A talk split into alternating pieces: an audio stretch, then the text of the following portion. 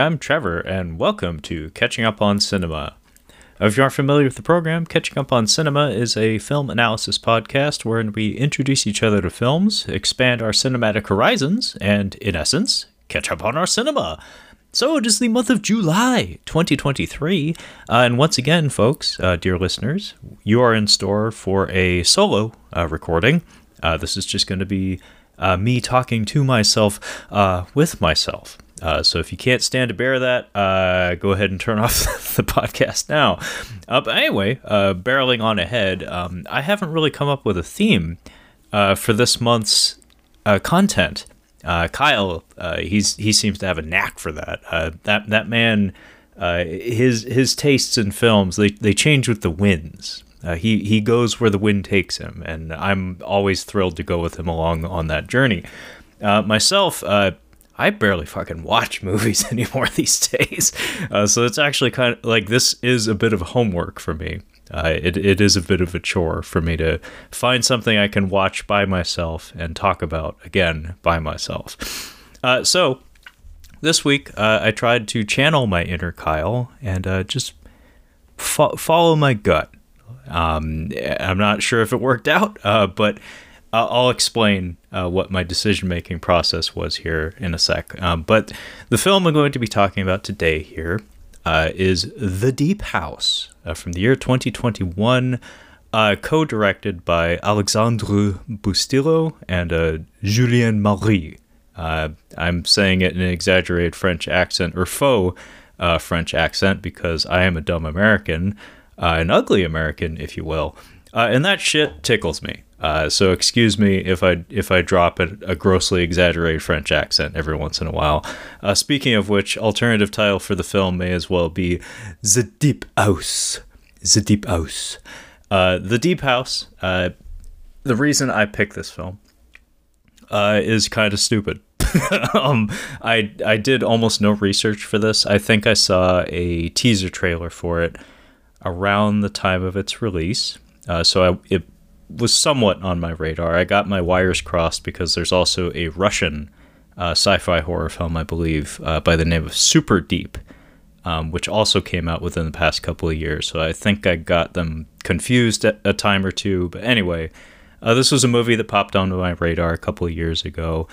Uh, and I, you know, I took a look at it and I was like, yeah, I don't really need that in my life. Uh, spoiler alert, I kind of feel like that's probably still true today. Uh, anyway, I'll, we'll get there when we get there. Um, really, the reason I picked this is because um, I've said it multiple times on the show. Uh, I have a fascination uh, with the sea, and in particular, uh, underwater horror.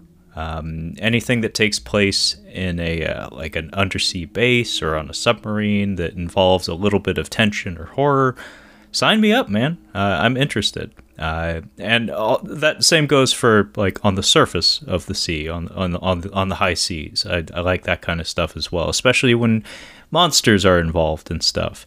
Um, Leviathan and, and, Deep Star Six and the Abyss and and uh, Lords of the Abyss, all that stuff. I think latched hold of me at an early age, probably like 100% certainly, um, largely in part due to my dad uh, showing me Jaws uh, when I was pretty young. Uh, that was like a father son kind of bonding experience for me. Uh, I've I've said many many times on the podcast the Rocky films uh, were probably the most important formative film experiences for me outside of Transformers the movie uh, from 1986. that is probably the single most important movie in my life the son of Godzilla notwithstanding, but Jaws is a very close contender amongst all of that. Uh, because my, my dad did some commercial fishing. He's very comfortable on the ocean.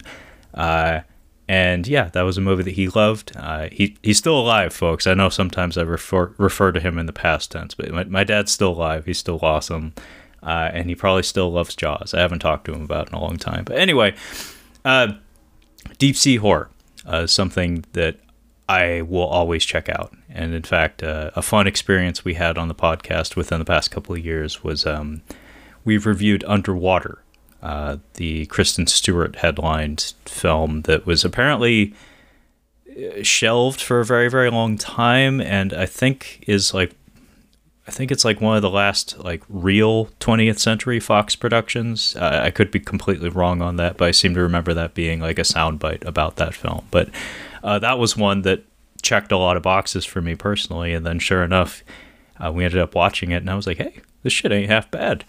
Um, check it out uh, if you're interested. It it won't disappoint you." Um, anyway, uh, the real reason, though, uh, aside from just a general fascination I have with underwater horror, um, is timing, and and that comes in the form of me uh, having recently completed reading a novel um, by the author Nick Cutter.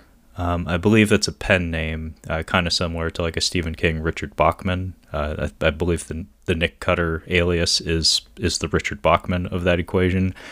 Um, He's only he only has a few uh, novels to his name. I think three or four. Uh, and to date, I've currently read two of them. Uh, I started with The Troop, and I've quite enjoyed that.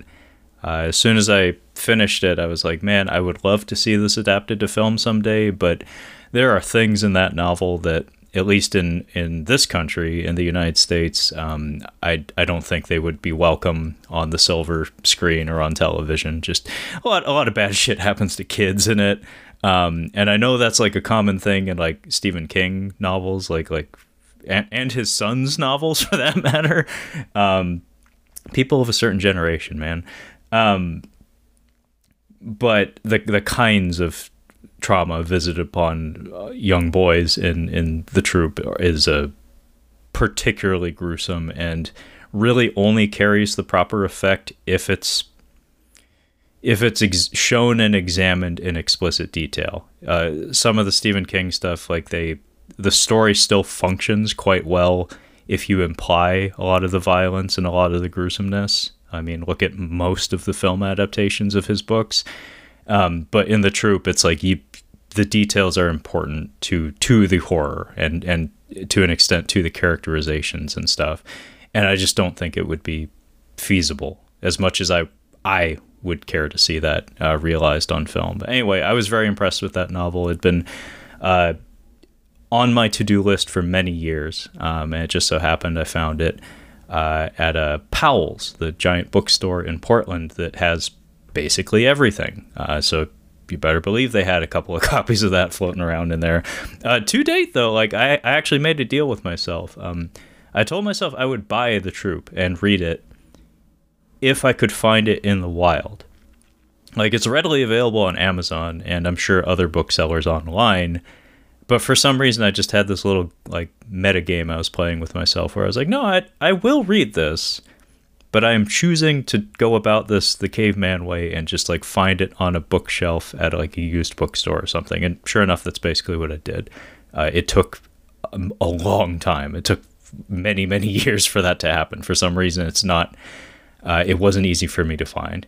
Uh, anyway, The Deep uh, is the second novel from Nick Cutter that I've read, and I finished it um, I, I read most of it while I was on vacation. I went down to LA uh, for a week uh, with the girlfriend uh, a few weeks back, uh, just for funsies, for vacation. She used to live there uh, for about seven years, so it's her second home, uh, and she wanted to show me the sights, or not. Not really the sights, actually. She just wanted to introduce me to like some of the important people in her life, and you know, check out some of the important sites like the Galleria now, I wouldn't expect any of you out there listening uh, to get that reference just now, uh, but Kyle most certainly did. If he's listening, he's probably not.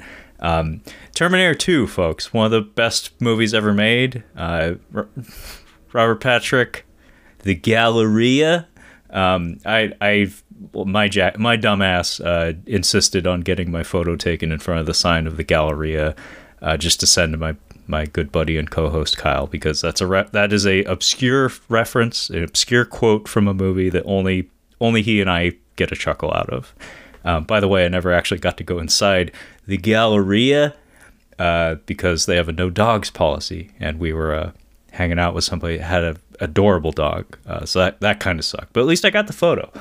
Um, but yeah, I picked up uh, the Deep, just just uh, like I forget the name of the bookstore, uh, but there was there was a beautiful used bookstore in LA, downtown LA, that uh, the girlfriend used to frequent that she was excited to take me into.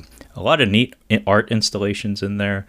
Uh, I, damn, I'm kicking myself over not remembering the name, but it's like the last stop or the I think it's called the last bookstore or something like that. Um, very cool, nice little tourist spot, but also just a cool bookstore. Um, and I just happened to find uh, another Nick, Nick Cutter novel in there, and then when I read the plot description and discovered, oh shit, deep sea horror from a guy who I kind of I, I'm kind of on board with at this point, being as I had read the troop not too long before, like a few months before. I was like, okay, shit, I'll blind buy this, and I blind bought it, and I read it, and it. Tell you this much, I didn't like it as much as the troop. Um, that's that's my honest opinion. Uh, I did enjoy it. Uh, I it was a lightning fast read for me. I I just burned through it. Lots of short chapters though, uh, that Dan Brown style, where it makes you feel like you're smart because the chapters are like a couple of paragraphs long and it makes you feel like you're just blazing through the book. It's like not really. It's like we're we're cutting corners here. We got to get the page count up. But um I didn't enjoy it as much as the troop in general, and part of it came down to, and I, I hope this is not going to spoil uh, that novel, The Deep, uh, for anybody out there who might be considering reading it. But a big part of it I discovered, and I haven't read a lot of horror fiction. I've I've watched plenty of movies and plenty of TV shows and stuff, and played tons of horror video games. Um, I don't often read horror fiction though. Um, something I think I discovered about myself is that uh, illusions, hallucinations, things of that nature in an otherwise grounded story uh, kind of take me out of the experience. It's it's like uh, I've encountered this phenomenon with with watching movies with people where sometimes you you get wrapped up in trying to discern what is or what is not ac- like actually happening in in the reality of the story that you're taking in. Uh, and I found myself kind of doing that, where I was dissecting the experience too often. Um, like th- like crazy things would happen that I'd, I'd kind of like hand wave away and be like, ah, that can't possibly be really happening in the story right now. That's somebody imagining things. And for some reason, when when I'm able to put up that extra barrier between myself and the and the story, uh, it lessens the intensity of it. Um, there is some really good stuff in the deep for sure. Um, I love I love the amount of attention to detail in the description. I love uh, the journal uh, portion of it. I love when uh, maybe it's because I played too many goddamn Resident Evil and Silent Hill games, but I really enjoyed a portion of the story wherein uh, the protagonist is reading uh, a descent into madness via someone else's journal, somebody who's experienced the horror that he's experienced currently experiencing earlier than him. So it's it's if you get the reference to the first Resident Evil game, it's it's the the itchy tasty uh, ugly face so killed him. Itchy, tasty. Um, it's the journal from the first Resident Evil, basically, except obviously much more elaborate and better written than that. Although that was classic. That's a T-shirt I should have. Just itchy, tasty. The the people who know will know. Um, but yeah, the deep. Uh, being as I just read it not too long ago. I, I found myself wanting to continue to scratch that itch. I was like, huh, deep sea horror, man. Like I it, it's the easiest gimme for me. It's like a it's like martial arts in film. Like if you put it in your movie and you put a couple of seconds of it in the trailer, you have my attention. The same goes for putting creepy things or, or monsters, especially uh, at the bottom of the ocean, especially not not just in the ocean, but at the bottom of the ocean. Oh, oh, you bet, folks. If you ever heard of the movie Sphere, uh, based on the Michael Crichton novel, which I'm not sure if that novel is actually good. Like I I read that novel, just like I read Congo. Um, and I don't think either version, like like movie or book for either of those stories, are particularly good. However, they both make for kind of fun guilty pleasure of watching. If I'm being honest, I have seen Sphere an embarrassing number of times.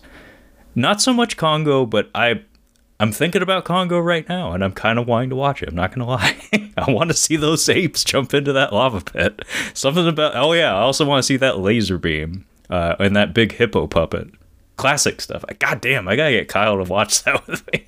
If Kyle hasn't seen Congo, we're watching Congo. Stop eating my sesame cake and just all of Tim Curry's wobble use.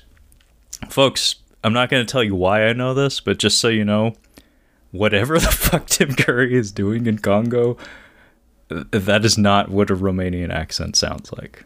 Just, just straight up, like, just, just, just, just, just know that that that he completely fab- fabricated that, and I believe he what he's probably doing is something more akin to like a Ukrainian accent or something, but uh, that shit ain't Romanian. Just say that much.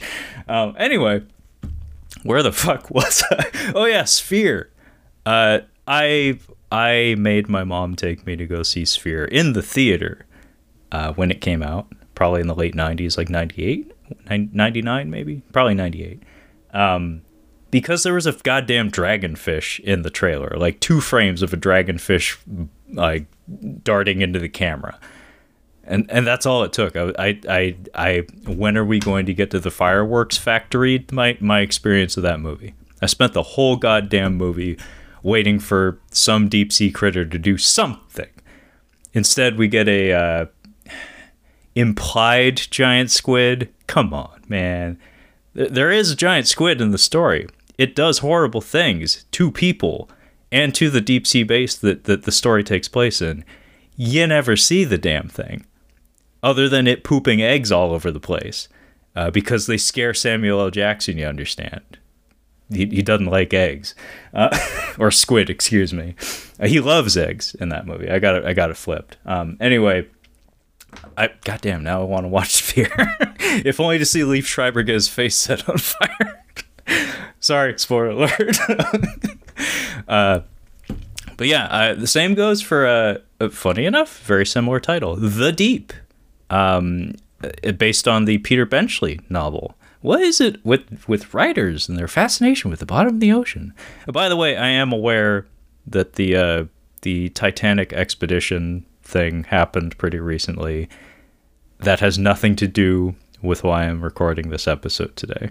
Just just so we're clear, I am aware that that is a that is a thing that happened. People are people are dead. That's not good, no matter how you slice it not trying to cash in on the tragedy or anything. Uh, this is just a f- stupid fucking coincidence. Uh, anyway, uh, moving on. Uh, the the deep, um, I believe, is based on Peter Benchley novel. I stayed up till like two fucking a.m. watching that boring ass movie uh, because my dad promised me there was a moray eel that was going to pop out at somebody and spook them sometime in that movie. I never saw that goddamn eel. I stayed up so late trying to finish that movie just so I could see a goddamn eel. And the rest the rest of that movie is just what uh, morphine and and uh, and dive footage, just slow ass dive footage and people looking for morphine. That that's the whole goddamn movie. Never watching that shit again. Anyway, point is, I am a I am a mark uh, for deep sea horror. I've said this so many times already. I'm so sorry how repetitive this episode is. Anyway, let's get to the deep house. Uh, the deep house comes to us from a pair of directors who I'm I'm surprised actually. I I am somewhat familiar with their filmography. Not not really. Uh, I've seen exactly one film that they've made, um, but it's a banger. Uh, that film uh, is Inside, from, from the year 2007, uh, which Kyle and I did, in fact, review uh, a while back on the podcast. Uh, you can look it up. It was a fun episode. That's a that is uh, part of that French New Wave or whatever wave they're calling it of horror films. I forget the name that they gave to that particular movement. In fact, I'm going to try to look it up as I vamp here. Yeah, New Wave of French horror. Uh, uh, uh, haute tension, uh, haute, haute tension, uh, hot, uh, high tension. I believe was like one of the forerunners of that. It was it was kind of the tip of the spear of that particular movement. Uh, but Inside was most most certainly part of it as well. Uh, and it's a damn fine piece of horror. Uh, it, it's very gory. It's very intense. Uh, nice little bottle drama on top of that. Something that appeals to me in particular. This movie kind of has that um, going for it as well. A single location uh, drama, if you're not aware. Um, so I was kind of shocked. I was expecting to go into this one with with nothing like no familiarity with any of the people involved. But uh, as it so happens, uh, have seen at least one film from these directors, and it was a good one. Um, their output hasn't exactly been. Uh, there hasn't been a lot of films that they've made, nor do I know the reputation of them, with the exception of Leatherface, uh, which, as far as I understand, uh, is a not very good Texas Chainsaw Massacre film. I actually happen to like uh, the direct Netflix uh, Texas Chainsaw Massacre film. Um, a lot of people really, really hated that. Uh, I actually had a lot of fun with that, and that's another one uh, that Kyle and I directed. Um, but yeah, with with that exception, with Leatherface aside, I haven't, I don't know anything else about anything else these guys have done. Um, as far as the cast goes, I got nothing, man. Uh, we got James Jagger, who, of course, as soon as I see that name, again, dumb American watching the film, I have, to, I was like, is that Mick Jagger's son or something? and he could he could be. Uh, I've never seen any evidence to suggest that that's the case, but um, he doesn't even have a fucking Wikipedia page. Although I will point out that apparently he's in the Outpost, which is a, uh, I think it's like a, it's a war like a contemporary uh, American war film that apparently isn't terrible. Uh, that's that's all I know about it though. Um, and yeah, it's uh, James Jagger and Camille Rowe uh, are our two leads, Ben and Tina, and by the end of this one, if you don't know the names of the two characters in this film, you haven't been watching because they this is one of those movies that where where people's names are every other line of dialogue. Ben, Tina, Ben, Tina, Ben, Tina, like throughout the whole fucking film. It gets a little tedious if I'm being honest. Anyway, uh, the basic uh, conceit of this film uh, is we have a couple, Ben and Tina, uh, who Ben is, uh, I think he's a Brit, I believe he's from the UK. And uh, Tina, I believe she's supposed to be American, but her family is French. Uh, so she's of French lineage and is a native speaker on top of that. And they are in France. Uh, I am French. Uh, that's another reference that Kyle would get. Spider Man 2, Bruce Campbell. Look it up. Or, yeah, Spider Man 2. no, it's a Spider Man 3, Pecker. Pecker, that's right. Um, good cameos from Bruce Campbell all the time. Always happy to see him. Uh, so, uh, the basic conceit is we have this couple, and they are in France, and he is apparently trying to become a, YouTube star. Um, I forget if YouTube is actually name dropped in the film. I wouldn't be surprised if it was, but he is definitely trying to become a live stream live streamer slash influencer type. Uh, so he is very much all about the content.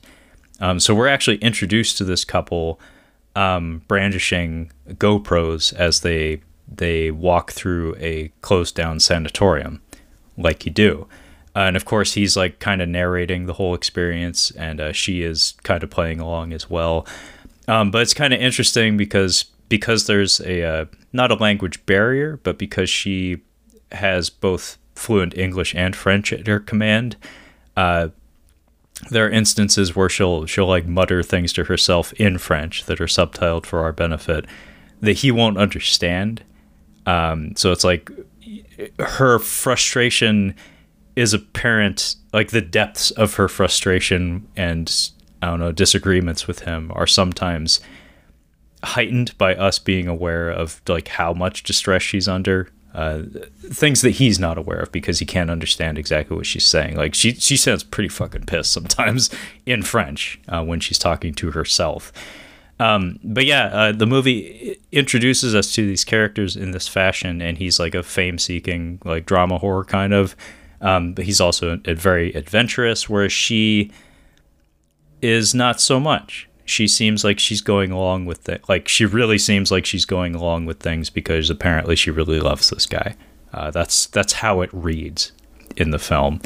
Um, and the, the cinematography style of the film is kind of introduced to us here as well on the surface, on like in the sanatorium before we get to the titular deep house. Um, and it consists of POV shots via like kind of like GoPro type footage, although they most I don't believe they used GoPros, and if they did, uh, they're of extraordinarily high quality and uh, like cinematic lensing. Uh, when we when we do get to the deep house, the deep house, because um, it, it, doesn't have that uh, fisheye effect, um, fisheye deep house um, that you it you would expect from typical GoPro footage. Um, but yeah, it's interesting because the way this movie is shot is it's kind of trying to have it both ways, and I want to say that actually it actually works very well because this is a cinematic experience. However, we make extensive use of POV footage via um, cameras that are being held by the characters and also a drone buddy that they have later on the film when they are underwater. Um, so the movie kind of shifts back and forth very seamlessly, very seamlessly, in fact, um, between these POV shots where you can tell you are looking through the eyes of a camera that's that is supposed to be in the room with the characters and also just straight up cinematic camera angles. Um, and I was kind of impressed by by how seamless it felt, where it has a little bit of a found footage vibe from time to time, um, but it it never commits to it. Um, so it it toes that line very very well. Um, but anyway, uh, they go through the house, and there's a very important but very very brief sequence that's basically the title sequence of the film, um, wherein Ben is picking up Tina from, I guess their their hotel or their motel or whatever you want to call it, and uh, we see her in a bathtub, and we get an on-screen graphic saying it's been a few months. Um, oh, by the way, he he spooked her intentionally in the house several times. Like like he was kind of a shit about it. But again, he's doing it for the content, and you know. Uh, nothing gets views better than you know a hot girl in a haunted house. Uh, let's just say that much. Um, and we see her in a bathtub and she is holding her breath. And you can hear him honking the horn to get her to come outside. Uh, and she has a stopwatch on, so she's she appears to be trying to train herself, or at least get a read on on what her lung capacity is. And this will be very very important, uh, being as the rest of the movie is going to take place under underwater.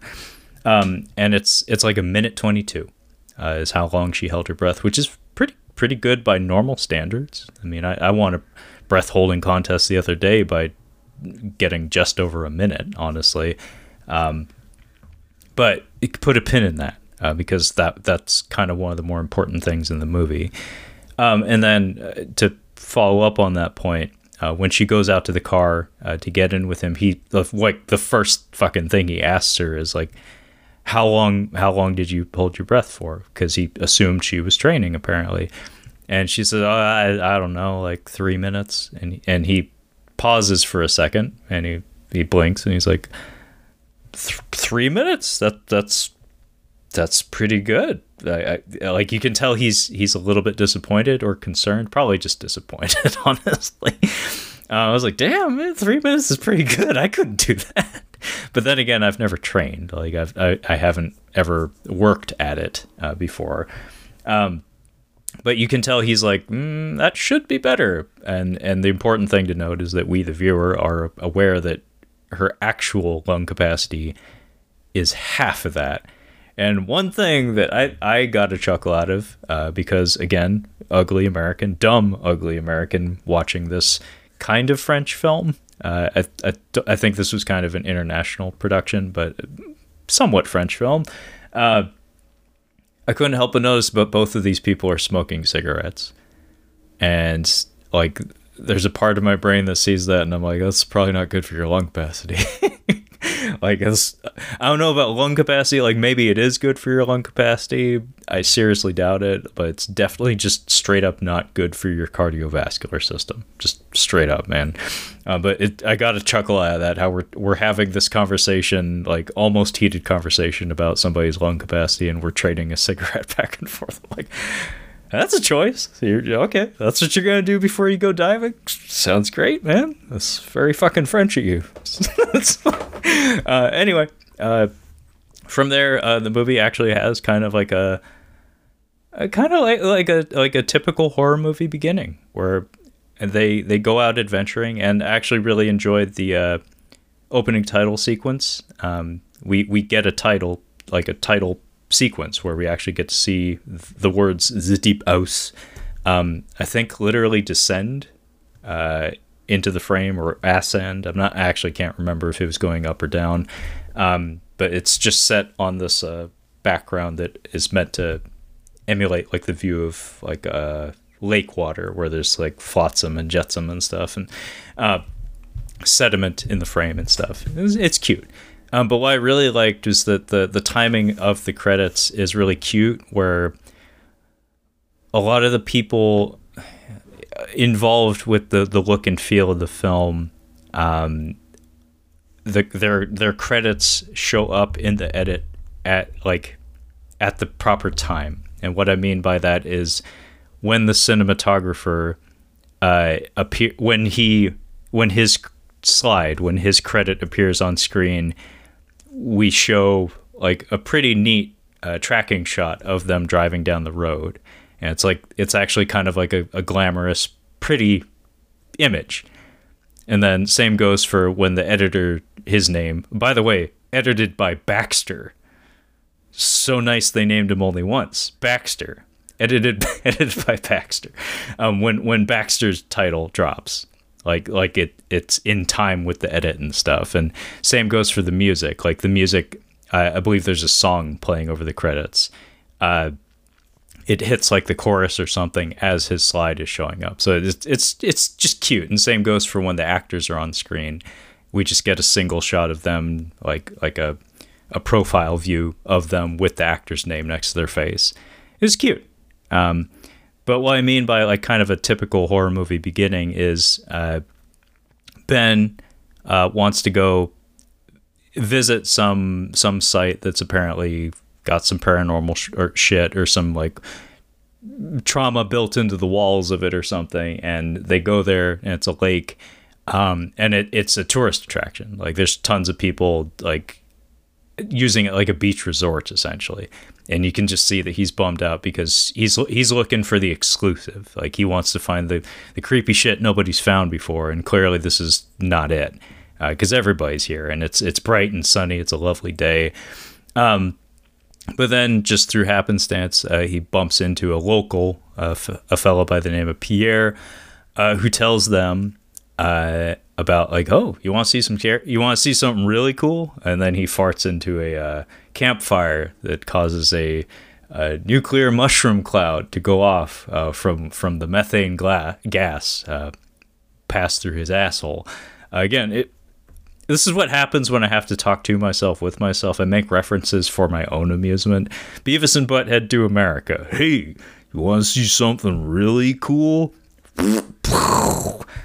Hilarious. That is fucking cinema right there better movie, if I'm being honest.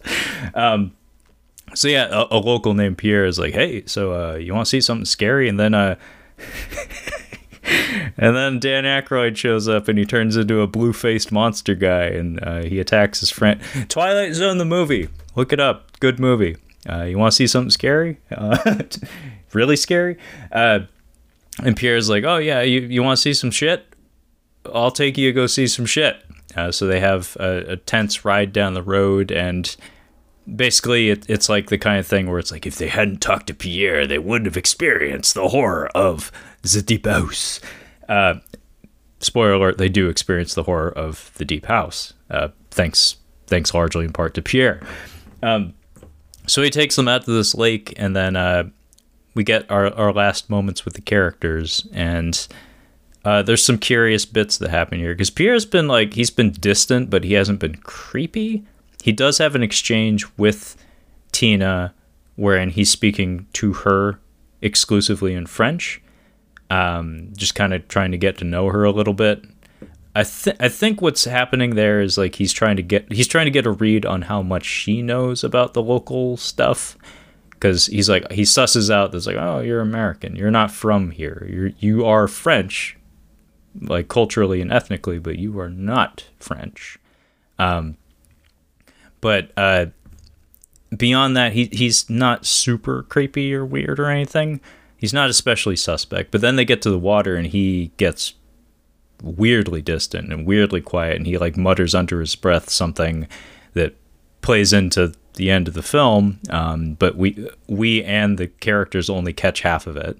Um, but like one of the few things that stood out to me here is uh, he he notices a peace sign on her uh, on Tina's uh, oxygen tank, uh, and he says something about like, "Oh, that's a good omen." Um, and Ben has some commentary as well about the symbology associated with the peace sign and how it's actually not a peace sign. Apparently, it means apparently it's a symbol uh, signifying the end of Christendom. I was not aware of that. Wayne's World, better movie. Check it out. Uh, and he's like, eh, that's a good omen. And I was like, ah, okay, I'm gonna put a pin in that. And I think I understood. I think I understood how that factors in by the time we get to the end of the film. Not positive, but I'll I'll explain when we get there. Uh, and I am going to accelerate this review, by the way. Uh, this is all set up. Approximately what, like 80% of this film actually does take place underwater. Uh, and we get there immediately. Uh, so this is the last scene of them. Uh, spoiler alert. Uh, about like on the surface. Uh, so they they get on their gear. Uh, they have 60 minutes of oxygen, and they also have a drone shooting in 4K, no less. Uh, I don't know what Ben did for his day job or what Tina does for hers, but they in the money because they have deep sea 4K drones, remote operated drones, by the way. Uh, and their equipment did not look cheap as well. But they have uh, important thing they have 60 minutes of oxygen, and wouldn't you know it, that's a, like the rest of the film actually does play out essentially in real time, uh, which is to its benefit. I thought that was a neat gimmick, although it, I, I do think they should have leaned on it more. Uh, we'll, we'll get there when we get there though, because I I I've kept you I've, I've been using the phrase better movie a lot throughout this and and a lot of the movies I've brought up are fucking classics so that there's no shame in that but fact of the matter is this movie is not stupendous uh, by any means. It's very middle of the road if I'm being honest and part of the reason I enjoy watching horror stuff is because I don't really get scared. Uh, it's very very very hard to scare me. I get tense sometimes but I'm I have too many barriers separating me from the material. Like like I said about my habit when I was reading uh, the novel The Deep, um, I I I am a creative person uh, in my own right, and my instinct is to the way I admire creativity is by is through dissection in in some instances. So in the case of in case of horror and stuff like that and and special effects in particular I part of my brain is often devoted towards how did they do that or why did they do that and as a result like I I don't know I I have this this inability to be 100% taken for a ride by an experience. I'm I am incredibly jealous of of the girlfriend and other people I know like like Kyle for instance. If he's watching a movie that grabs him by the throat, uh, there, it resonates with him and it makes it special. Like that's how he knows it's a great movie is because it its level of engagement is such that he doesn't feel like he's watching a movie anymore. He's just experiencing a thing. Um, I, I find that incredibly difficult to achieve, and I kind of hate that about myself. But it's just kind of true. I don't know how to turn it off. Um, so in watching this movie there were certain aspects of it that again part of the reason i like watching horror movies and just movies in general is just i like to pick it apart. I like to pull it apart and think about how i would have done things or or ways that maybe it could have been more than it actually is. Um, and if i had people reviewing this podcast i don't. It's we're small time unfortunately. Uh, i have to imagine that probably a common criticism of of the things I say about movies would probably come down to me spending too much time talking about what the thing could have been as opposed to what it actually is. Um, anyway, that that's a that was a whole big thing. I hopefully it was coherent. Um, point is, this this movie had a lot of aspects of it that was like, I don't I don't know if I would have gone about it that way. I would have preferred them to lean into certain things more or straight up push certain other things aside. And I'll get to the specifics as we go. But anyway, they have 60 minutes of air and uh, they descend down to the deep house. Um, so if you haven't figured it out just yet, Um, and if you haven't seen the goddamn poster for the film, the gimmick of this movie is that it is a haunted house film, uh, essentially playing out in real time, wherein the haunted house is at the bottom of a lake, about 100 feet below the surface. And tell you, uh, like, straight up, I, I think that's. I think that's a solid gimmick. I've never seen that before, and in horror media, especially like especially low budget horror media, novelty is everything. Novelty counts for so much. And just the fact that I haven't seen this before is, I guess, enough justification to give it a shot. Um, and also, when you when you think about the the rigors of production, um, it just introduces a whole host of problems you probably never would have to consider if you weren't making this particular story. Um, chief among which being set construction and maintenance. Um, I like there isn't a whole lot of background of the making of this movie, at least available in text form. Maybe maybe there's a making of on the Blu-ray. I don't have it. Um, but what little I was able to suss out uh, pointed to the fact that the the way the sets were built in this film, um, they had to build them on like platforms that could be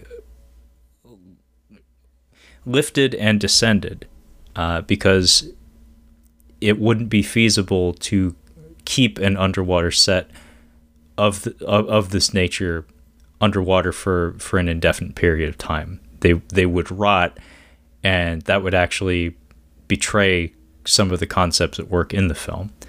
Uh, so to prevent the sets from degrading, they would have to take them out of the water and then put them back into the water, uh, apparently about six meters deep of water uh, for filming.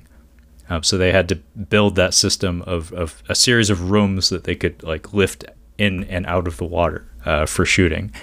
I thought that was really cool. Um, anyway, uh, yeah, the the whole idea here is that our two divers descend hundred feet down into this French lake, uh, and they find a very large house that the story they are told um, before they get here by Pierre um, is that apparently this this valley was intentionally flooded uh, at one point, uh, and this house was not demolished beforehand.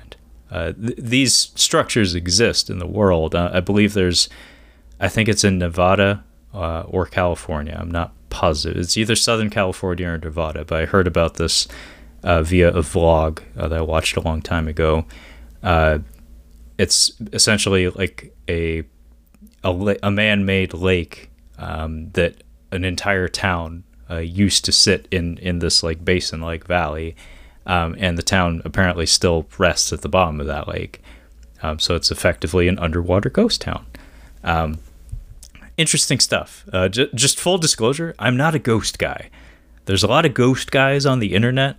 Like, there's a lot of ghost guys on the internet. A lot of conspiracy and ghost guys generally hang out as far as I know. I'm not a ghost guy really. Uh, the the paranormal, the supernatural, I have I have res- I have profound respect for these things. Uh, my mom is uh, from Hawaii uh, and is Japanese, so obviously there's there's just some stuff baked in there that's like, oh, that's some supernatural shit. We better we better like say a silent prayer or like offer something. like that's still that's definitely baked in but there's not like straight up belief on my part. Nor am I quick to assume that, that those things are at work whenever shit goes wrong. Although I will occasionally drop the phrase menehunes. Um, if you're not familiar with that, they call it Hawaiian leprechauns. Uh, if, if you lose some shit, like some small shit in the house or something, it's probably those damn menehunes. You better better leave out some like krill or some shrimp for them. Maybe they'll give it back to you. Who knows? Um, but yeah, point is, I'm not a ghost guy. Uh, Kyle, I don't know if he's a ghost guy. He loves horror media in general, so I have to imagine he rubs up on quite a lot of ghost media, regardless of how much he like how much that in particular speaks to him. Um, but as for myself, I I don't bite super hard for ghost fiction. It's just it's just not my thing. Um, so I guess that that's a bad thing uh, going into this one. I, I kind of expected ghosts, but I don't really pop for ghosts, so maybe I shouldn't have bothered with this movie. Anyway, I already told you why I put this on. It has nothing to do with the ghosts. Um, but yeah, uh, they go down the, the deep house uh, and they find their way into it uh, via like a second story window, and we get a jump scare in the form of a CGI catfish. Uh, who does appear at least one more time in the film. He's probably my favorite part of the film, if I'm being honest. Because, like I said, I I bite for creatures. I love monster movies. I like creature features. I like th- I like creepy crawlies and things that want to rip your fucking face off. Ghosts they got like unfinished business and, and like they're usually like tortured and like usually you feel sympathy for them. It's like, no, I want a big snarling thing that like I can't feel sorry for it because I'm too busy worried that it's gonna rip my fucking face off and, and feed it to me or some shit. Ghosts just like I, I just keep thinking of the haunting. I just keep thinking of those goddamn kids. Go no, Eleanor, all that shit. Um, we don't have those kinds of ghosts in this movie, but we most certainly do have ghosts. Uh, but yeah, they go into the house and it starts to feel like aliens a little bit as we go in there. I, I used the phrase the other day everything is wrestling.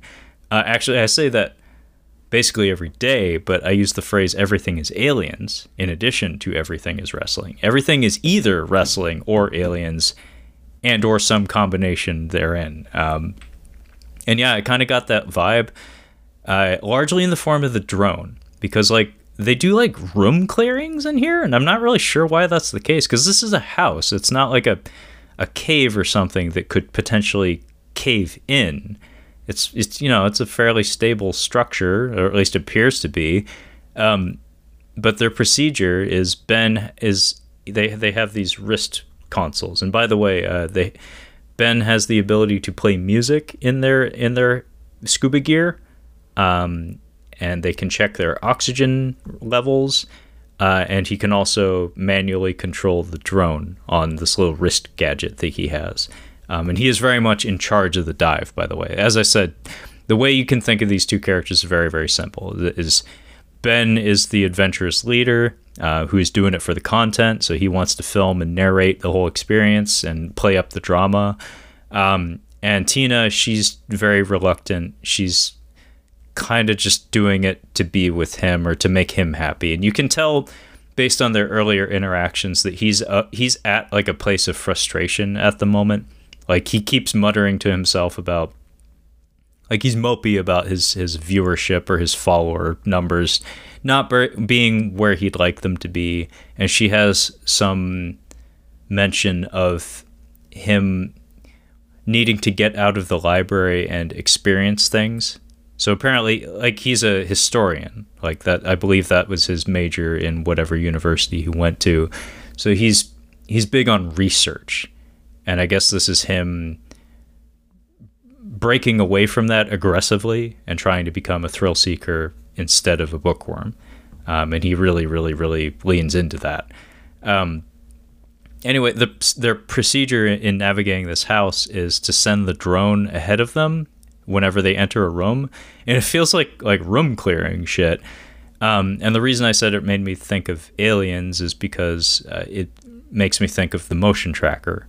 Um, the because the drone the drone straight up has a motion tracker built into it. They they reference it a couple of times in the film where apparently it's calibrated to identify Ben and Tina's movements, but anything else it it'll ping or like give a give a heads up to them. I'm not sure why you again why you'd need that in a fucking French lake other than other than catfish or you know maybe a bookshelf getting knocked over if you swim uh, up to it too close or something or in the wrong way.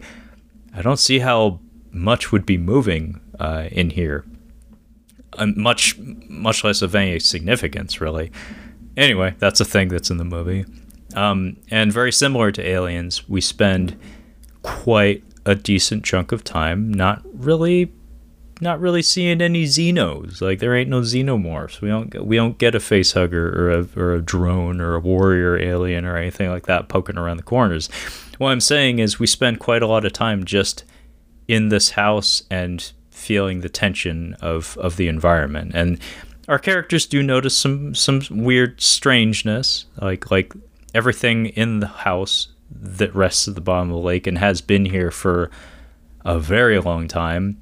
Uh, I think since the 80s, I believe. Um, it everything seems too well preserved. Like you would expect if it's been sitting at the bottom of a lake for as long as it has, everything would be degraded and just completely rotted, uh, and or overtaken by nature for that matter. Uh, but no, everything's pretty well preserved, and that that's where that note about the production design comes in, where it's like this was intentionally designed to look f- somewhat fresh, despite being submerged, um, which is why they needed to preserve the sets to some degree. Um, but yeah, everything in there is is a little bit too cl- crisp, a little bit too clean. Um, I believe there is a, a bit where uh, their electronics go on the fritz a little bit, and while I am not a ghost guy, as I said, uh, I do know that that is a very common trope of uh, supernatural phenomena. Seems to be like a universally accepted aspect of, of supernatural stuff is is that ghosts and spirits futz with electronics. And I don't know if that's supposed to be some sort of comment on uh, technology, like pushing humanity beyond barriers that's it's not meant to tread upon. I don't I don't know where that particular aspect of ghostology, uh, spiritology, I don't know what the fuck it's called, comes from, but it's a very common trope, and it certainly plays in here uh, in the form of the drone shutting down, straight up misbehaving from time to time, uh, and also the music um, that Ben has command of as they're descending uh, goes on the fritz and kind of just does its own thing. Like it plays music that apparently he didn't have preloaded onto. I assume I assume like his MP3 player or something. Um, so that was kind of interesting. Um, but really, things, uh, I'll cut to the chase. Uh, things intensify when they continue to discover odd things in the house. Uh, again, no like jump scares or, or, like big crazy things happening. The what really begins uh, the the real heightened element of the tension is they find a, I believe it's a crucified statue. It's a statue of Jesus crucified on the cross. Um, and Ben and Tina tear it down, or at least they pull it off the wall and they discover a hidden room. Um, and I believe this is where uh, the Pierre pointing out the peace sign on her oxygen tank comes into play. And because that's an explicitly Christian or Catholic symbol, but then what we discover beyond that door is very obviously supposed to be like satanic. Um, so I'm I'm guessing Pierre recognized that like she has uh, some sort of symbol that's uh, going against Christ, and she was like, and like he I don't know saw something in her or like recognized something in her.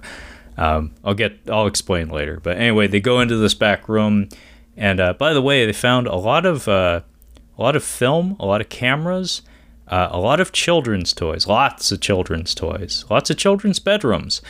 Um, and now they get to this back room and they find two people uh, suspended from chains uh, under a well.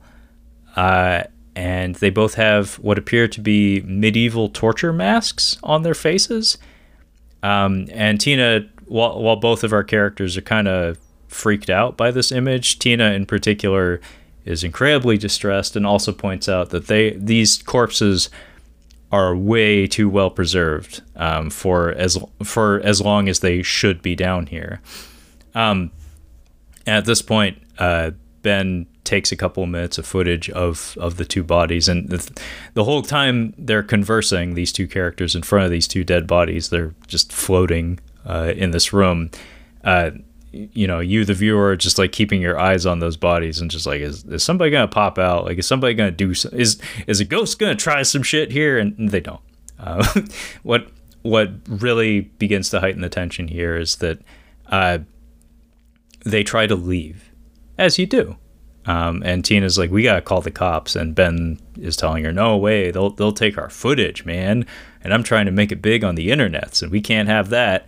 Um, none of this is important. It's just detail. Anyway, they try to leave and they go back to the door that they came through, and oh, wouldn't you know it? Uh, it is bricked up. Like it, there's straight up just a brick wall on the window that they came in through. Funny that. Uh, so Tina freaks the fuck out, and we have a very important moment where um, Ben has to calm her down, and he he admonishes her. He says like, I'm not trying to be mean or nothing, but like we have limited oxygen, and now that now that we are in a crisis, as as much as your body is telling you now is the time to to flail and get get hype uh, in the negative fashion. Um, we both need to remain calm because we're you're using too much air. Um, and I liked that a lot.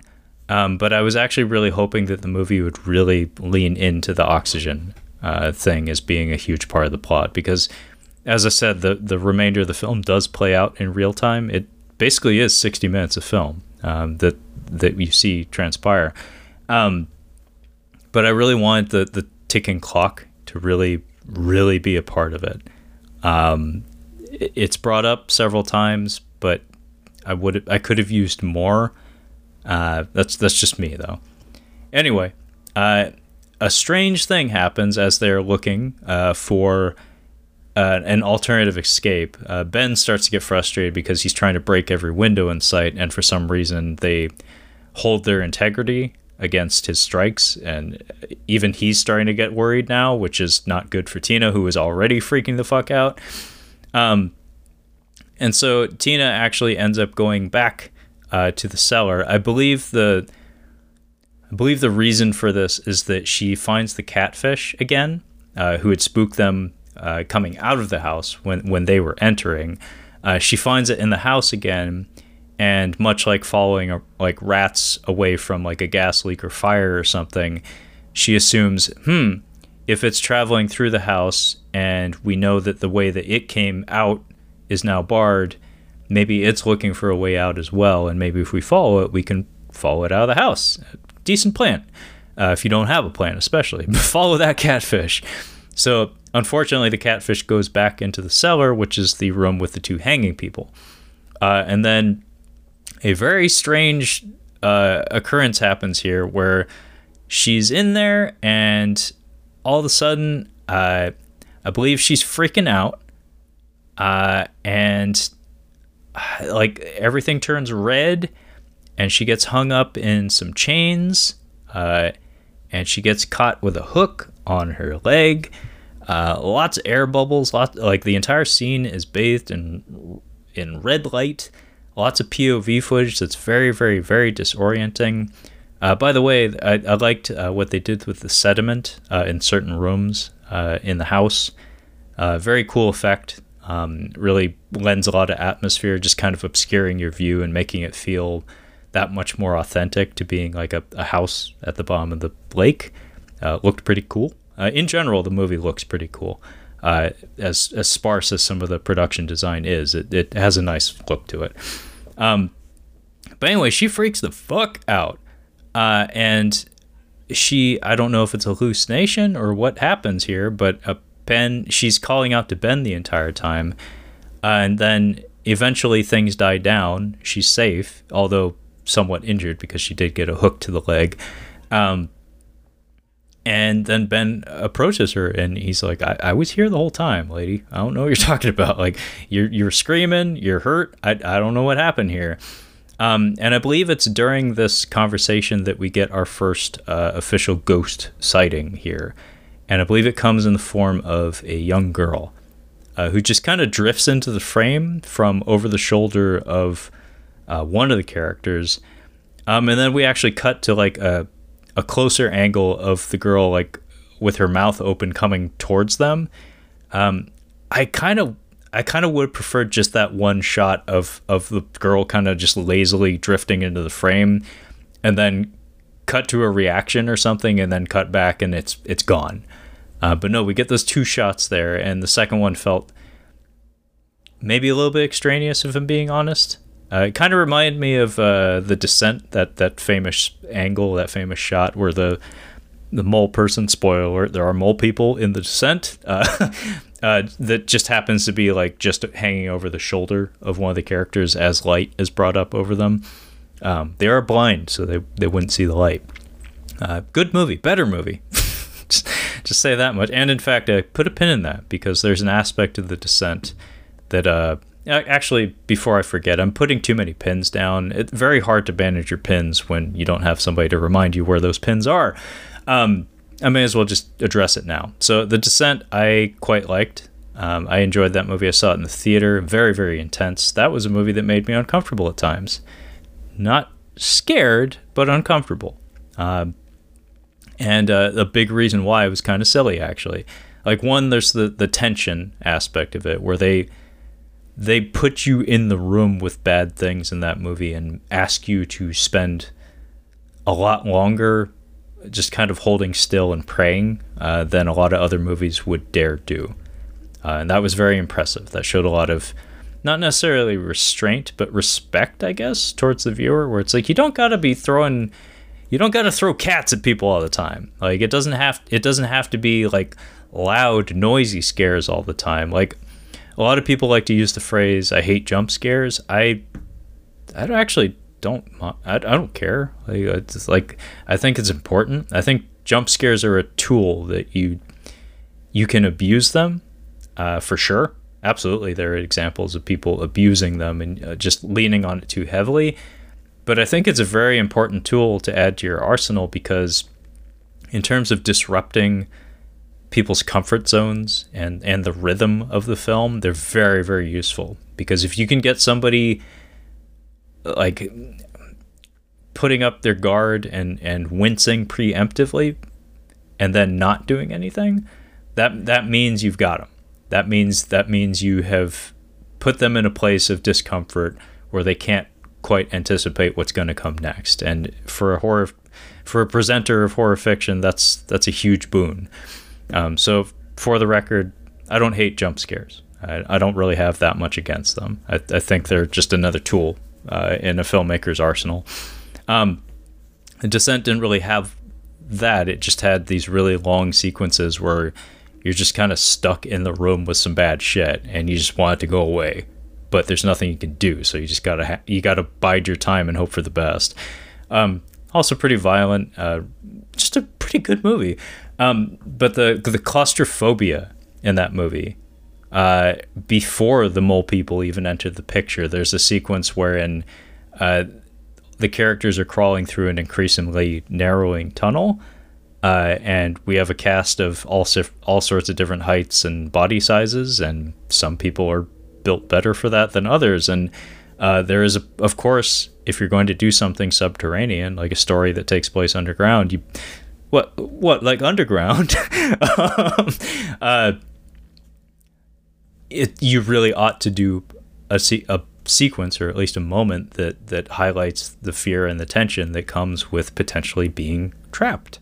Uh, and they do that in that movie and it's very ably performed and it made me feel weird. I was like i don't want that to happen to me. That's terrible. That's terrifying. Um, and i was really hoping they would do that in this movie um, because it is it is you know it's a house, but there's they're underwater and they also have they also have scuba gear and stuff like their their their proportions are odd and and they're trapped.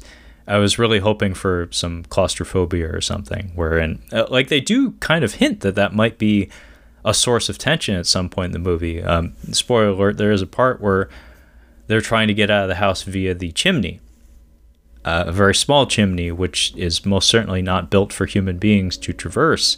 Um, and I was really expecting something similar to that, wherein somebody gets caught in there, uh, and then you then that's when you you reinsert the the oxygen factor, where it's like, okay, I'm I'm not just trapped, I'm also trapped with a time limit, where I don't have the luxury of you know thinking things through.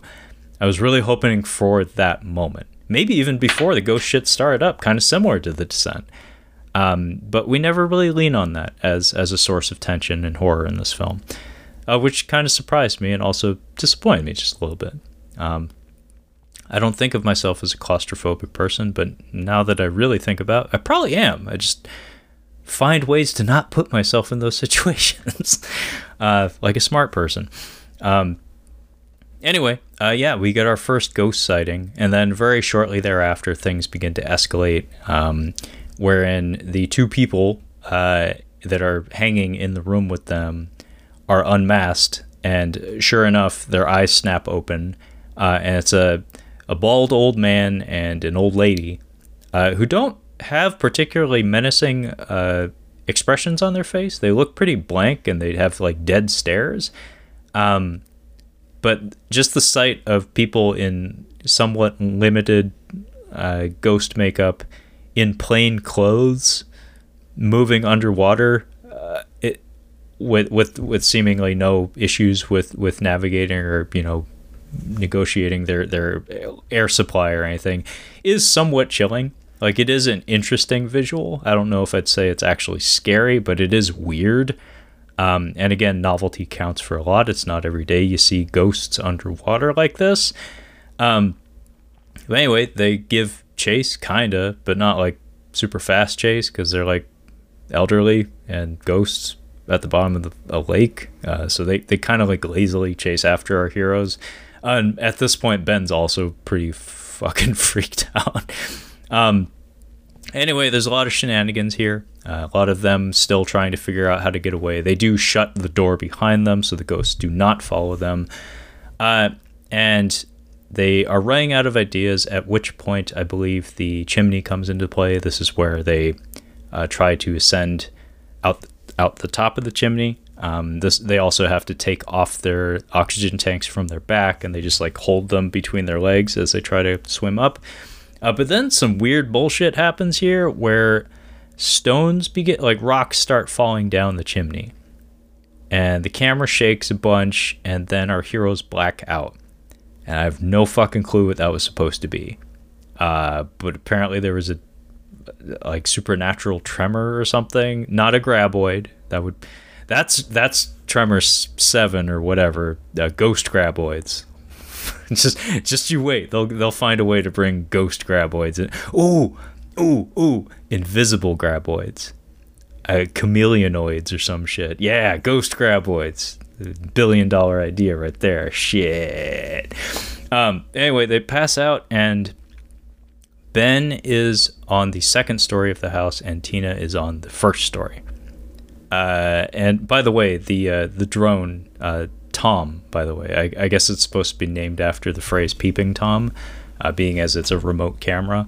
Um, is is hanging out around our characters and routinely malfunctioning. Um, he, he has kind of a aggressive red light that he shines, uh, in particular at Tina from time to time, seemingly just for atmosphere and tension. It doesn't really have a purpose to it. It never actually like attacks her or anything. It just kind of gets surly towards her. The camera does.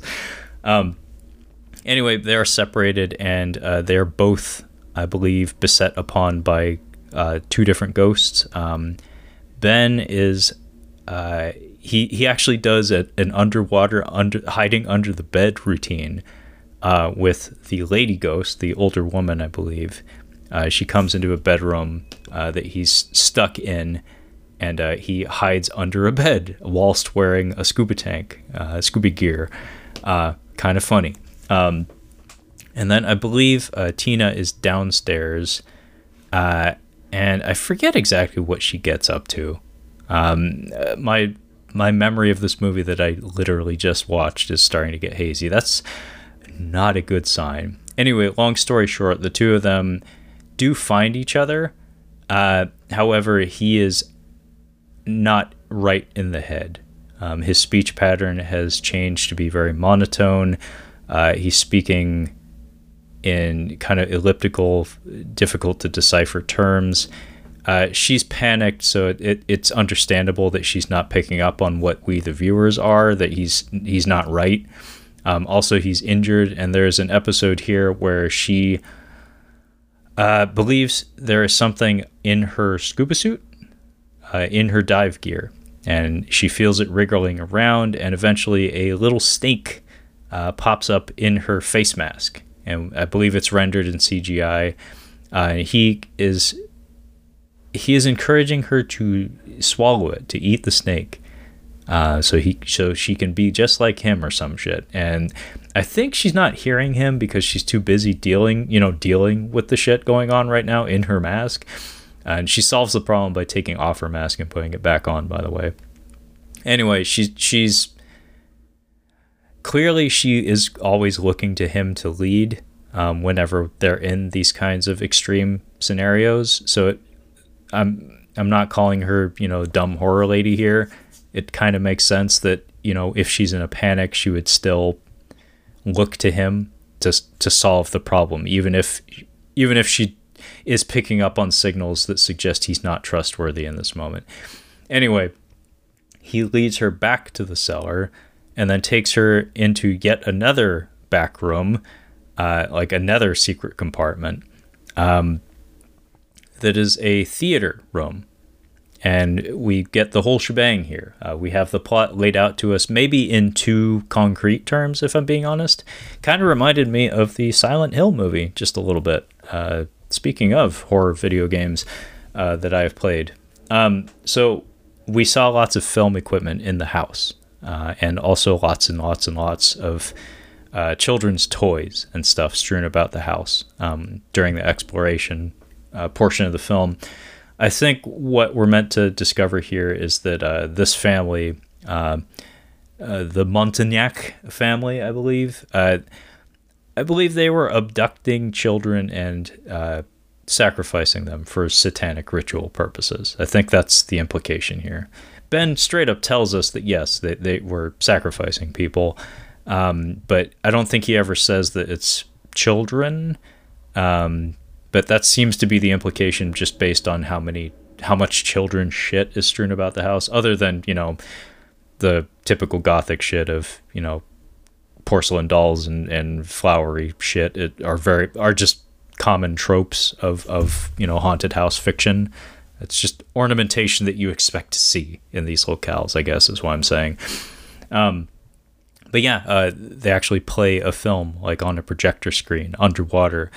Uh, also reminded me of another video game, um, The Suffering, uh, from the PS2 era. Uh, if you're not familiar, um, it's a decent little action horror game with, uh, I believe, uh, want to say Stan Winston Studios uh, may have done the designs for some of the monsters in that one. I could be wrong on that, but I seem to remember that being a blurb, although maybe I'm getting confused with the Area 51 game, not the arcade game, the PS2 game. Uh, wow, that was a tangent. Um, but yeah, they they actually play uh, some footage on a projector screen in this mini home theater here, uh, this very well kept uh, underwater home theater uh, in this back room here um, and we see the the husband and wife carving somebody up. It's actually pretty graphic for a movie that otherwise doesn't have any sort of blood or gore or anything like that. Um, and also, we're informed that uh, very similar to uh, a, a, Frederick Krueger, a Freddy Krueger, um, the town apparently came in wearing uh, bags on their heads uh, to mask their identities, like just the townsfolk discovered that these people were doing these rituals and raided their home and apparently murdered them. Uh, apparently, like murdered the the girl that we saw earlier, and the husband and wife. They chained them up in the basement uh, with those torture masks on, and presumably left them there um, when the house was flooded. Um, I think that's the implication is that they were strewn up probably just prior to the like the house being flooded or something. Um, so that's that's why they're evil spirits. It's because they were evil in life and uh, they had horrific deaths that yeah. Um, anyway, there is a bit of trivia here um, that I will point out. Something I wouldn't have been re- able to remember on my own, but um, the phrase "that is not dead, which can eternal lie," and uh, yeah, in this film, that's all it is. But apparently, uh, that's the family motto. That is not dead which can eternal lie. Um, and there is that's that's the punctuation, by the way. I'm I'm not I'm not misplacing a comma there. That's how it's fucking written. Apparently, it's a a translation uh, from H.P. Lovecraft. Um, the full quote is "That is not dead which can eternal lie, comma, and with strange eons even death may die." Um, so the first half of that is the family motto um, which I guess is supposed to be some sort of flowery allusion to their evil spirits continuing to exist at the bottom of this lake. Um, so yeah, uh, they're in the theater here, and uh, Ben and Tina have have a uh, have an exchange here, but it's interrupted by uh, the little girl cutting her way through the back of the projector screen and like floating her way towards them. Um, and before she can do anything, uh, Tina takes off. Uh, she actually leaves through the same hole that that girl just cut. Um, and all all the ghosts and Ben pursue her. At which point, um, Ben and Tina start to grapple. Uh, there are knives being brandished by both of them, I believe. Uh, and Tina actually stabs him, uh, like on top of the delt, essentially. Uh, at which point, he actually comes to his senses again, just in time uh, for the little girl to sneak up behind him and stab him in the chest. Uh, so the movie officially has a body count uh, we get to see Ben bleed out and drift into the, the sediment and the darkness of, of the deep out, the deep house. Uh, and then Tina does what you do at this point. She she says, "You know what? Fuck, fuck this noise. I am out. like I am, I am so done with this fucking deep house. It's like, you can stuff your sorries in a sack." Uh, so she just takes off. Uh, she she does what uh, what you do in a in a zombie movie. She's just like, you know, why don't we just run past them? Uh, she she just swims uh, towards a hole in in the roof of this back chamber here. And by the way, very lovely production details here, where it's this this like muddy underground room. I believe it's supposed to be like a the bottom of a well or something, and there are body parts and bones, uh, fleshy body parts and bones uh, protruding from the ground and from the walls of this chamber. Uh, so apparently, this is where the dead bodies were stored uh, after this family murdered people. Um, so she is ascending. She's swimming up, and uh, this is this is where I can say a lot of good about this movie. Um, one of the better things you can do if you're going to do any good things uh, with your horror film uh, is end it well. And I'll say this much: if you don't want spoiled, uh, why the fuck are you listening to this episode? But I'm I'm about to explain the ending of this film, um, which is, I think, objectively pretty good. Like I think it's pretty well done, with the exception of maybe some funky green screen. I'm not sure. Um, but in terms of structure, I really it resonated with me. I was like, well done not everybody would have the balls to do that, but they they did it. And when I when I think about like who made this film, uh, the directors of Inside, uh, Alexandre Bustillo and Julien Maury, um, and I think about that film, it's like, oh, yeah, yeah, maybe this is a thing they do. I haven't watched their Leatherface, but I wouldn't be surprised if maybe there's some consistency in in the way these fellas end their films. Anyway. Uh, the conclusion of The Deep House uh, consists of Tina swimming away from her her guy Ben, who just bit the dust underwater, no less, and uh, we just get the shot of the ghost kind of like looking up at her longingly. Like they're not chasing her; they're just like, "Oh man," it's like it's like, hang on, did she did she put in for the pizza? It's like that bitch stiffed me on twenty dollars. Shit. Uh, so she swims up to towards this hole, and I think it's really it's set up pretty well where just before she's having her life and life and death struggle with Ben, she didn't know it was going to be that, but that's what it ended up being. Uh, she mentions, "I think it's a way out." She doesn't actually know. It's just this is the only move at this point, so she does. So she goes for it. And at this point, um, we've we have had intensifying, uh, with intensifying regularity, reminders of uh, of her oxygen supply, and fairly routinely, her oxygen supply has been lower than Ben's because his breathing has been more controlled. Um, and here uh, we actually get like an alarm sounding, which tells us she's out of air uh, as she's breaking away from the ghost. So she ditches her gear uh, and she swims upward uh, into this tiny, this tiny little anus in the ceiling, uh, and this is where things get really cool. So she is without oxygen supply at this point, so she is holding her breath. Um, and we cut to a POV shot uh, with you know appropriately muffled sound uh, of of somebody swimming and struggling uh, in in a large body of water. Uh, and it's this POV shot of her swimming, but also somewhat tunneling through a very narrow passage upward. And as I said, the, the walls of this passage, much like the chamber below, are adorned with uh, gory, rotted body parts. Uh, so there's texture uh, and, and, interesting imagery uh, going up through this tunnel. Uh, but the important thing is just remembering oh shit, a minute 22. That's the best this lady's got.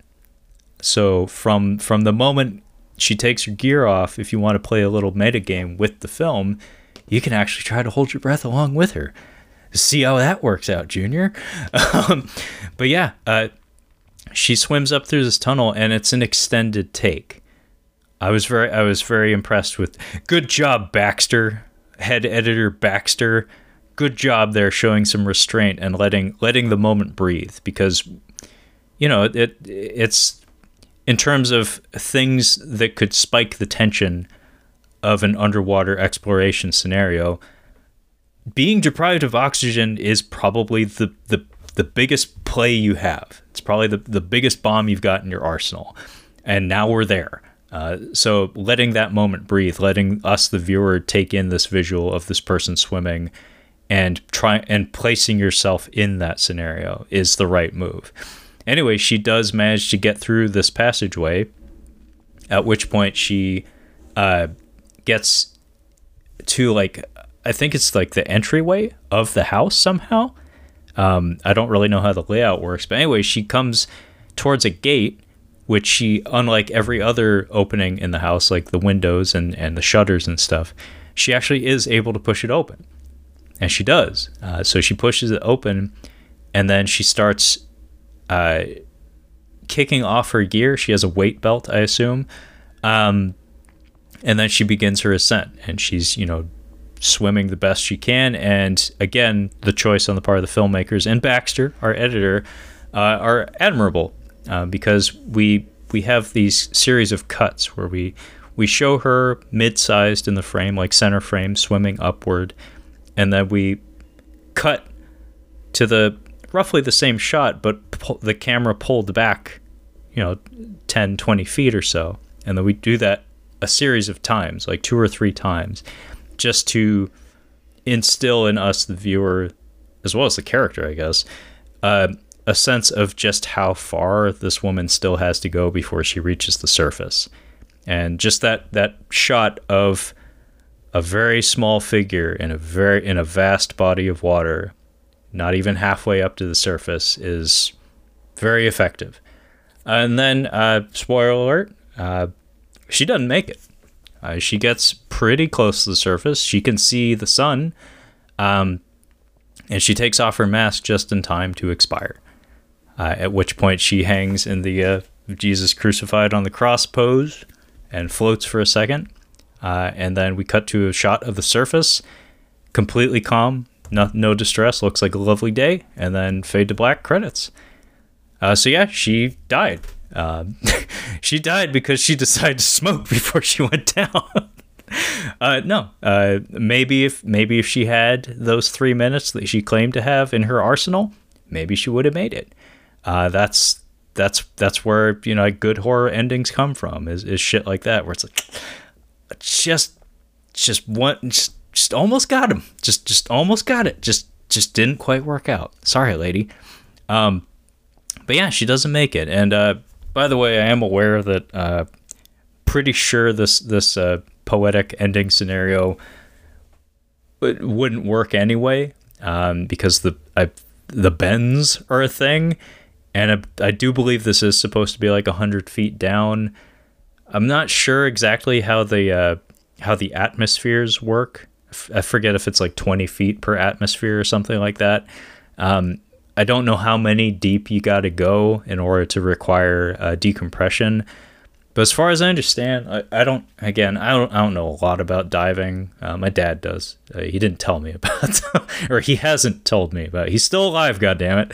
Um, I I don't know like to what depth you need to start breathing mixed gases. Uh, they were breathing oxygen, um, but yeah, I have to. I I want to say that decompression is required after hundred feet, like an hour at hundred feet. I, I feel like you got to do it in a in a series of step ups.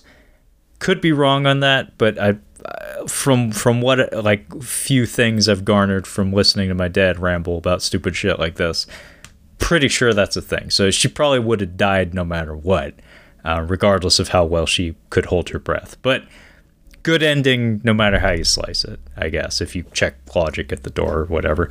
Um, but yeah, uh, that was the the night house. Uh, or the deep. Uh, we did the night house. I'm sorry. Uh, we did the night house. Uh, better movie uh, a while back. Kyle and I. Much better movie. Um, if only because Rebecca Hall is in that. And to quote Brad from the Cinema Speak podcast, she's great. I don't know if he says that about her. I do though. Just for the record, uh, she's great. Rebecca Hall. She's great. Um, yeah, this this was okay. Like, I guess wasn't great. I'm amazed I talked about for as long as I did. I probably shouldn't have. I, I need to give myself a rest. God damn it. Uh, but yeah, that was the Deep House uh, from directors Alexandre Bustillo and uh, Julien Maury.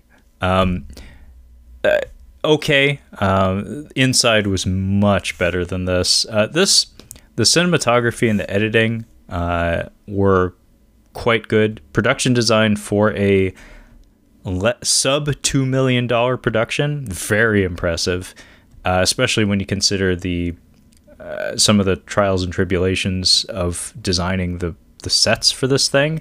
Uh, very impressive on a less than two million dollar budget. Um, but on the whole, it's just it's a little too, uh, for lack of a better term, dry. Um, it plays things just a little bit too straight down the middle. I could have used a little bit more twists. Um, not so much in terms of story. I think we got maybe too many of those. Honestly, I could have I feel like this could have done better with like keeping the story just a little bit more vague. I didn't need it spelled out to me the way it was. I'll, you know, didn't hurt the movie or anything. It's just that was a choice um, that I didn't really need or benefit from. Um, but in terms of the execution, I, I could have used some some more crisis moments, um, some more energy. I know that's maybe difficult to achieve when all of your characters are literally moving underwater. Um, like you can't have any like high intensity chase sequences or anything, or at least with any sort of velocity to them, because the, characters are limited in how quickly they can swim and maneuver and stuff. Um, I I could have used more reminders about the oxygen to supply, like maybe like maybe having frequent encounters with the ghosts really put a lot of pressure on the two characters uh, in the form of their you know their heart rate and their their breath rate uh, intensifying uh, under tension and stuff like that. I don't know. Uh, I I'm glad this movie exists just so just so we can say that it exists. Uh, an underwater haunted house movie is not something you see every day, uh, so novelty counts for a lot. That's kind of neat. Uh, but on the whole, it's it's a very very average ghost film. I wouldn't say it's exceptional in too many ways, but if you're a fanatic about this sort of thing, like if ghost fiction, ghost media is your jam, could do worse, I guess, but you could certainly do better. Um, but yeah, I already said the name of the movie. I already said the name of the directors badly. Uh, so I'm going to go ahead and sign off here. So uh, if you'd like to catch up on any of our other Catching Up on Cinema content, you can find all of that collected on our website at catchinguponcinema.com. Uh, you can also find us on the social medias in the form of the Instagram at Catching Up on Cinema, as well as the Twitter at Catching Cinema. So feel free to hit me up at either of those for as long as Twitter continues to exist. Uh, I guess I'll have to look into getting threads. Don't really wanna, but that's the way the cookie crumbles. Maybe. Who fucking knows? Uh, and the podcast is available on pretty much every platform you can imagine, including Bitcade. Uh, so fucking Google that shit. And uh, that being said, thank you so much for listening. Really, I appreciate it quite a lot. Uh, and I'll catch you next time. Hopefully, we'll, but definitely I'll catch you next time.